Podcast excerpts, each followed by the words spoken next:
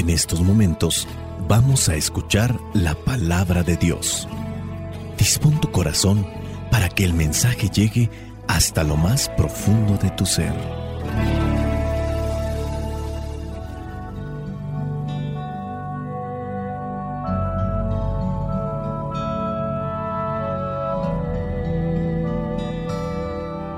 El Evangelio que la iglesia nos presenta para el día de hoy corresponde a Juan capítulo 5 versículos del 1 al 16. Dice así, algún tiempo después los judíos celebraban una fiesta y Jesús volvió a Jerusalén.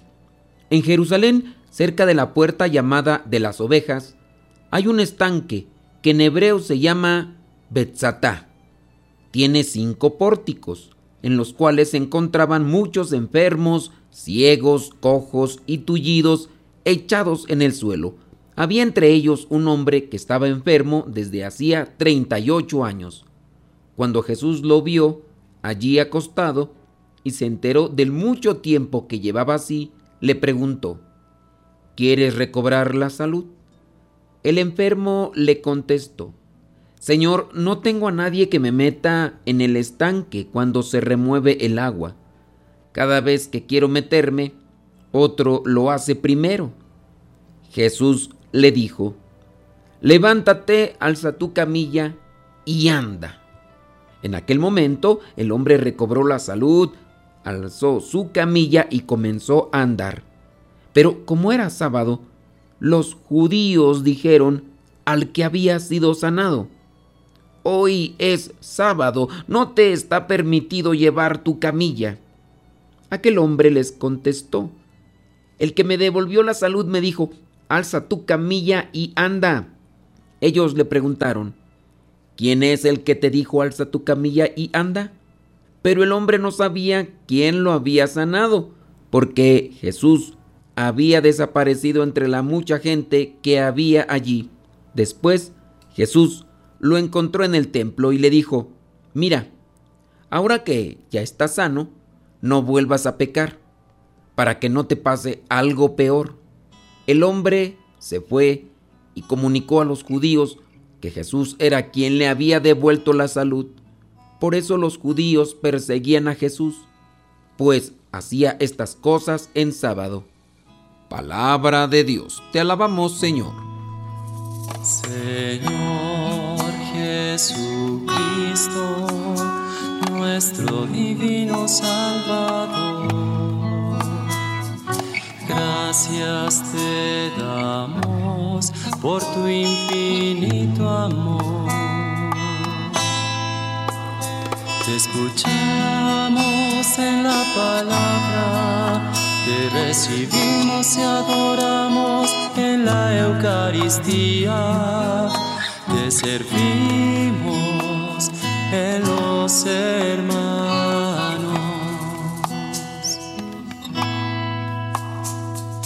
Que seamos misioneros como lo quieres tú, enseñando a los hombres el fuego de tu amor. En el Evangelio de hoy se describe cómo Jesús cura a un paralítico que se quedó esperando, dice, por 38 años para que alguien le ayudara a llegar al agua de aquella piscina para que él pudiera curarse. 38 años. Ante esta ausencia total de solidaridad, porque a otros sí los ayudaban, o cuando él se movía otros ya llegaban, Jesucristo se aparece y le da la curación sin necesidad de que se meta a aquella piscina, como otros sí lo hicieron. Si tomamos el número 38, que podría también ser un número simbólico, el 38 indica la duración de una generación. Eso lo podemos basar en lo que dice Deuteronomio capítulo 2 versículo 14. Y al presentar a este paralítico como necesitado, como enfermo, es toda una generación que no llega a experimentar solidaridad y Jesús viene a brindarnos la mano, viene a tendernos su ayuda. De ahí se entiende que también nosotros debemos de ser solidarios con los demás, así como Jesús se presenta con aquellas personas que reflejan un simbolismo a nivel social. Él presenta la solidaridad, la misericordia, algo que no se había dado por generaciones. Recordemos que en aquellos tiempos se pensaba que entre más estricto era en el cumplimiento de la ley, era la manera como se iba a alcanzar la salvación.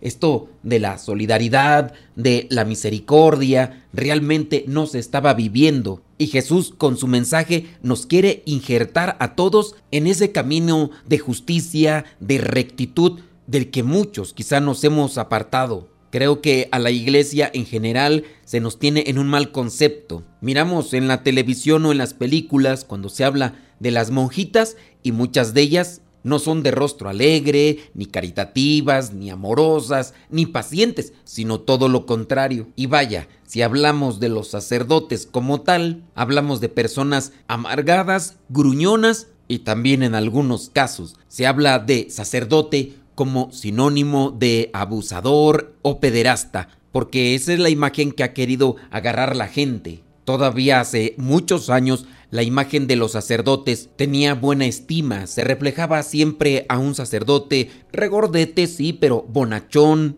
amable y atento. Hablamos de las películas de los años 70, de los años 80.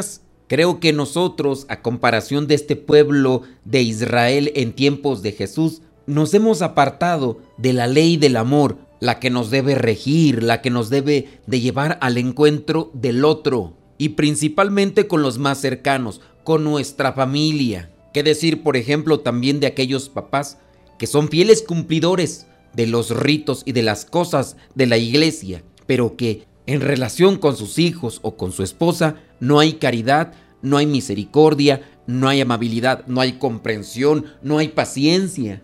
Este paralítico que tiene 38 años refleja una generación abandonada, una generación despreciada. Y Jesús quiere que nos reconciliemos con ella. Y aquí nuevamente se da esa violación del el sábado como descanso. Jesús cura a este paralítico en sábado y además le dice que cargue con su camilla. Aquel obedientemente lo hace porque sabe que el que lo curó tiene poder y que su palabra está por encima de una ley marcada por los hombres, por Moisés, que podría ayudar al cumplimiento de la ley de Dios. Jesús, con el anuncio de su palabra y con el realizar de sus milagros, quiere que nos coloquemos en el camino que lleva a Dios.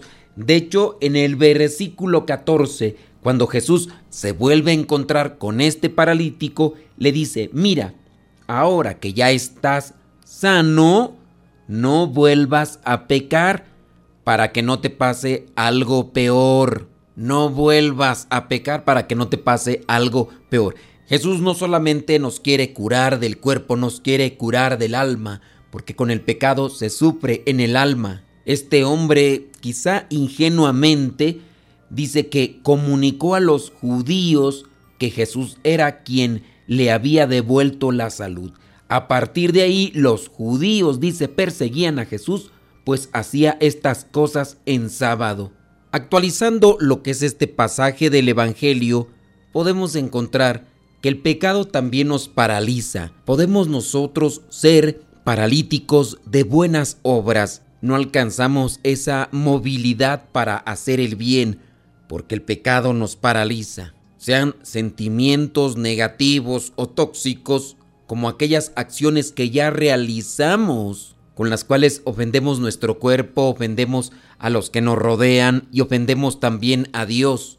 Dios nos concede su gracia, su fortaleza, para a partir de ahí evitar el pecado. El pecado es una decisión personal, es la libertad ejercida de cada uno de nosotros pero en lo equivocado, en lo erróneo, en lo que nos ensucia, en lo que nos contamina y en lo que nos vacía de Dios. Nuestra sociedad, nuestras familias, cada día sufren más.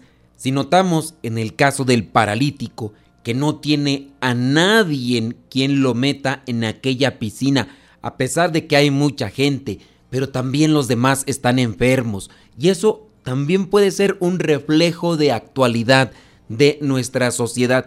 Cómo poder ayudarnos en la propia familia cuando adolecemos también de tantas enfermedades. Hablando de esas enfermedades como podrían ser el egoísmo, el individualismo, aquello que nos separa de los demás, el egoísmo que solamente nos lleva a enfocarnos en nosotros mismos, en nuestras apetencias, en nuestras pasiones, en nuestros deseos. La palabra de Jesús también nos tiene que liberar, salir de ese tipo de cápsulas o de burbujas. Nuestra propia realización está en la medida de salir al encuentro del otro. Jesucristo conoce nuestra realidad él también sale a nuestro encuentro, así como salió al encuentro de este paralítico. Y el día de hoy también nos pregunta, ¿quieres recobrar la salud? Lleva 38 años este enfermo. ¿Tú cuántos años llevas enfermo? ¿Cuántos años llevas sufriendo? ¿Qué enfermedad es la que te paraliza? ¿Qué enfermedad es la que te afecta? ¿Qué enfermedad es la que te impide ser feliz? ¿Qué enfermedad es la que te impide tener esa paz en tu corazón? ¿Quieres recobrar la salud? Pregunta el Señor a este enfermo y te pregunta a ti, me pregunta a mí. Dice San Agustín que lo primero para llegar a la santidad, para llegar a ser santo, es quererlo. Jesús le pregunta, ¿quieres recobrar la salud? y este enfermo no dice sí o no. Este más bien empieza a narrarle a Jesús la situación de su vida. Señor, no tengo a nadie que me meta en el estanque cuando se remueve el agua. Cada vez que quiero meterme, otro lo hace primero. Y así nosotros. No somos claros con Dios, no somos claros con Jesús. ¿Quieres recobrar la salud? no le presentemos al Señor nuestras dificultades. Nosotros sí tenemos quien nos ayude, nada más que a veces no lo volteamos a mirar.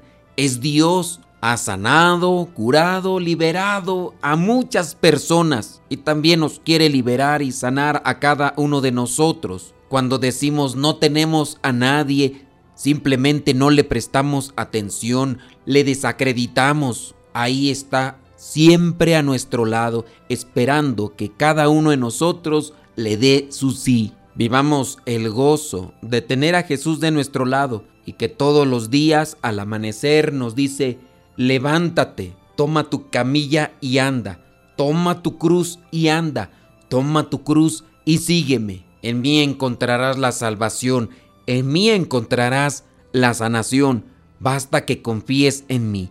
Levántate será siempre muy necesario poner todo nuestro querer en levantarnos. Con la gracia de Dios se pueden alcanzar muchas cosas. La estabilidad y fortaleza espiritual, la estabilidad y fortaleza en el matrimonio. No busquemos pues culpables ni circunstancias a las cuales echarles la culpa. Busquemos a Jesús que sale a nuestro encuentro y caminemos por el mundo buscando no volver a pecar más. Seamos solidarios con aquellos que están en el camino que recorremos día con día y que necesitan de nuestra ayuda, de nuestra palabra, de nuestro abrazo, de nuestro consuelo. Así también el Señor nos fortalece. Soy el Padre Modesto Lule de los misioneros servidores de la palabra.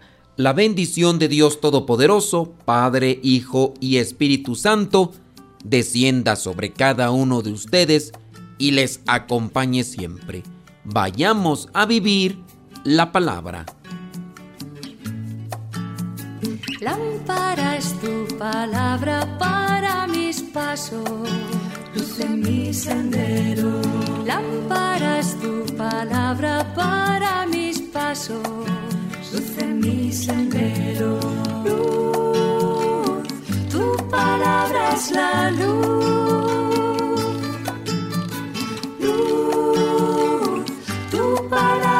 La luz. Yo guardaré tus justos mandamientos. Señor, dame vida según tu promesa. Lámpara es tu palabra para mis pasos, luz en mi sendero. Lámpara es tu palabra para pasos, luz en mi sendero. Luz, tu palabra es la luz. Luz, tu palabra es la luz. Mi vida, Señor, está siempre en peligro.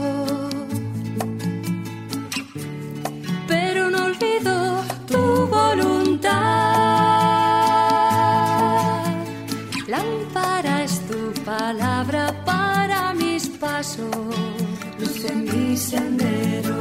Lámpara es tu palabra para mis pasos, luz en mi sendero. Luz, tu palabra es la luz. Luz, tu palabra es la luz.